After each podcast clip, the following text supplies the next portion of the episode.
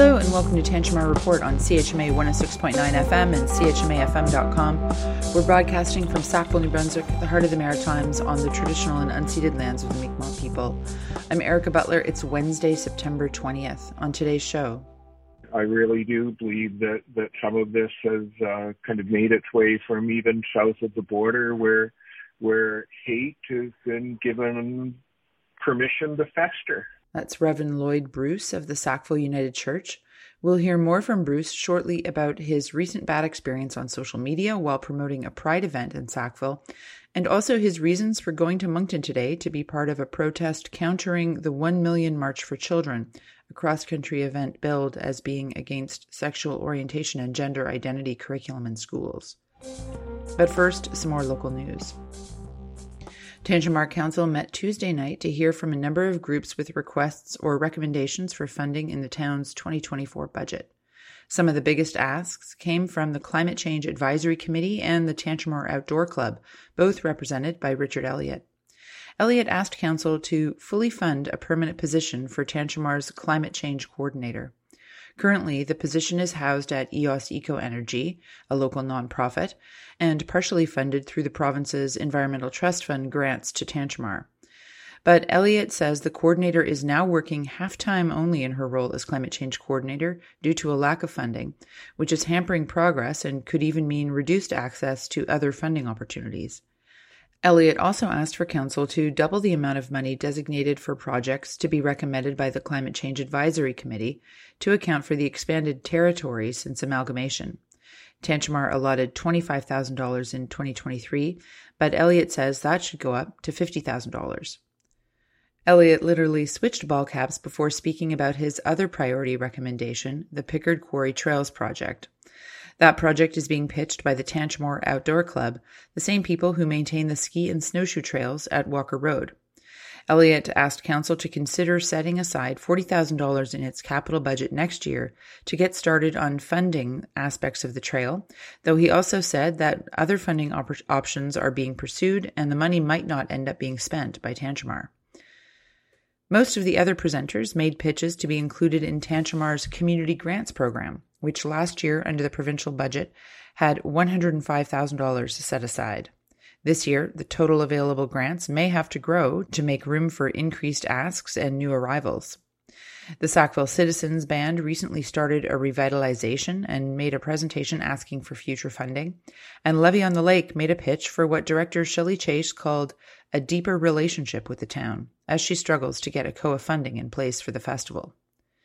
Dorchester's Moving Forward Together Co-op and DCS Not-for-Profit Daycare also made presentations with funding requests, as did the Tantramar Heritage Trust's Paul Bogard, who made the final pitch of the evening, but not before backing the requests of his fellow presenters. I've listened for an hour and a half, and I figure I'm here this evening to ask you to please give all the money that everybody asked for this evening. I mean, so many different organizations doing wonderful things. I love the idea of living in a community where all that stuff's going on. So please, find it in your pocketbook somewhere. And then don't forget the Heritage Trust. Bogard asked the town to continue its community grant to the Heritage Trust, which he says provides a baseline, reliable level of support that makes all the other work of the trust possible. In addition to hearing from community groups and citizens at last night's meeting, the town is also asking residents to fill out a basic survey on municipal budget priorities, which is available online through sackville.com. After Tuesday's meeting, CHMA caught up with Active Living Director Matt Pride to ask him about this year's Fall Fair, which kicks off tonight. So Fall Fair kicks off on Wednesday. Can you give us the quick pitch on what's going on for Fall Fair this year? Well, there's a lot going on. Tomorrow night, or I guess Wednesday night, we have the James Mullinger comedy show at the Conn Hall. So tickets have been moving fast for that, so we're pretty excited to have him in town. And then we're having all of our usual events that we haven't been able to have for the last few years. So the fireworks, the parade on Saturday, music in the tent on Friday and Saturday, and the Anything That Floats race and the Show and Shine and all that good stuff that we've been missing since 2018. And I know my kids interested in the Hinchies is coming. The rides will be here. Yes, that's right. They're getting set up now, and they'll be open on Friday and Saturday nights. Okay. You guys changed the parade route this year in anticipation of a rally that may or may happen on Saturday. Have any further changes been made in that regard? Not necessarily in that regard, but we did change the parade route, and also the music that was scheduled to be in the bandstand in the park is going to be moved to the tent, the main events tent. It's just easier logistically. And then the other thing that has changed, and it has nothing to do with any of this stuff, but the Domino Man that is scheduled to be in the curling club, he's going to be toppling his dominoes at 2 p.m. instead of 3 p.m. so he can get back to Halifax in time to get to work. Okay. All right. And so the music tent, remind me of the setup downtown. What will look different downtown for those of us who haven't been to a fall fair before? Well, it's going to look very different than those who have been to a fall fair before. So in the past, there was a big event at Doncaster's farm across from the Tantramar Veterans Memorial Civic Center. And that event now is being moved to the Lansdowne soccer field behind Bill Johnstone Park. So if folks want to go check that out, there's going to be over 50 vendors and activities, and there's going to be a magic show and a woodsman competition and bouncy castles. So it's going to be a very large event, and we've planned it 3 years in a row, and finally it's going to happen this year. So we're pretty excited to see the fruits of our labor come to be. The weather forecast looks clear. The weather forecast looks clear, and it will be clear. Over your dead body, right? Yeah. All right. Okay, anything else that you want to let Sackvillians or Tantramarians know? I think we're just excited to be able to offer the event. It's been too long, and a lot of work goes into it, and there's a lot of volunteers that make it happen, and we're just excited to see people out with smiles on their faces. That's Active Living Director Matt Pride. For more details on the Fall Fair, check the schedule on sackville.com. It's not just Fall Fair Week, it's also Pride Week in Tantramar. And this past Sunday, the Sackville United Church hosted an event to celebrate its anniversary as an affirming ministry. That is one that proactively includes and affirms 2SLGBTQ+ people. But when Minister Lloyd Bruce posted about the event online, he noticed a lot of negative and sometimes hate-filled comments. We called up Bruce to get the story. So on Wednesday of last week, a group of us gathered to decorate the sanctuary for the Pride celebration on Sunday, which we have hosted every year. And we kind of do that together in recognition of the anniversary of Sackville United Church becoming an affirming ministry of the United Church of Canada. So as we finished the decorating, we had a brainstorm. Well, let's make a little video. And so we made a little video welcoming people, celebrating Pride. There was all kinds of affirming posters in the video, And then on Thursday morning, I edited the video and posted it to Facebook. And then later that day, I created an ad.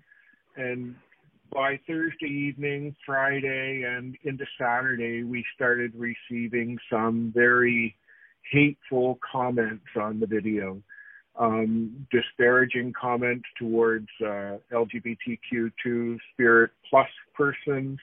Comments that disparaged our support of the LGBTQ community.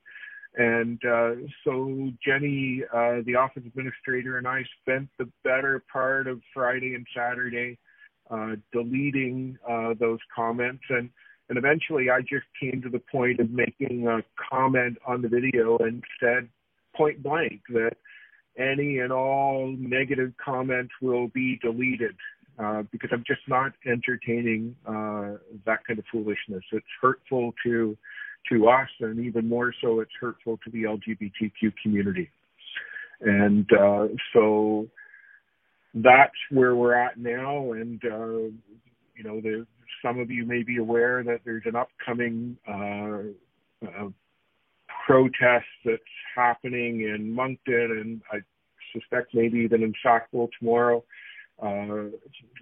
Million March for Children, which are really just organizations that are basically a disguise for anti-LGBTQ two-spirit hatred. And so some of us will gather with others tomorrow morning to try and be supportive to the LGBT community and to stand in quiet, gentle witness to our belief that there's no space for hate in this world. There you go. I want to ask you about the protest. I just want to ask one quick follow-up there. Have you folks ever had any concerted negative reaction to things you've posted in the past on Facebook? No, this is a relatively new phenomenon, and it's my opinion, my fear only, I guess, is that some of the conservative, hateful voices have been given license by some of the political forces that are at work. That's my fear. Mm-hmm. And you're referring to sort of the movement on Policy 713 and the changes to it and that sort of thing. Exactly. Mm-hmm. I really do believe that some of this has kind of made its way from even south of the border where hate has been given permission to fester and and grow, and people feel that it's okay to say such hurtful, negative, painful things. And yeah. And so you're going to be in Moncton Wednesday. Tell us where you're going to be. So what we understand at this point is that this Million March for Children is gathering in front of Centennial Park about 11 o'clock tomorrow morning.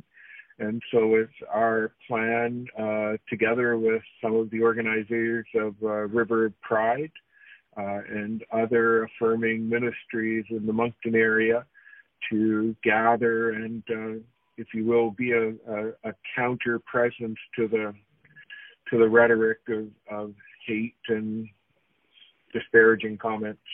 That's Sackville United Church minister Lloyd Bruce. The 1 Million March for Children is billed as a protest over sexual orientation and gender identity curriculum in schools. In New Brunswick, it includes elements of a so-called parents' rights movement in support of the Higgs government changes to an education department policy designed to protect LGBTQ+ kids in schools. Policy 713 was recently amended by the province to require teachers to get parental consent before they can use a child's preferred name or pronoun. The Anglophone East School District has passed a motion reaffirming the original provisions of Policy 713, which do not require parental consent, and so far the Canadian Civil Liberties Association has filed motions in the Court of King's Bench asking to have the government's recent changes quashed.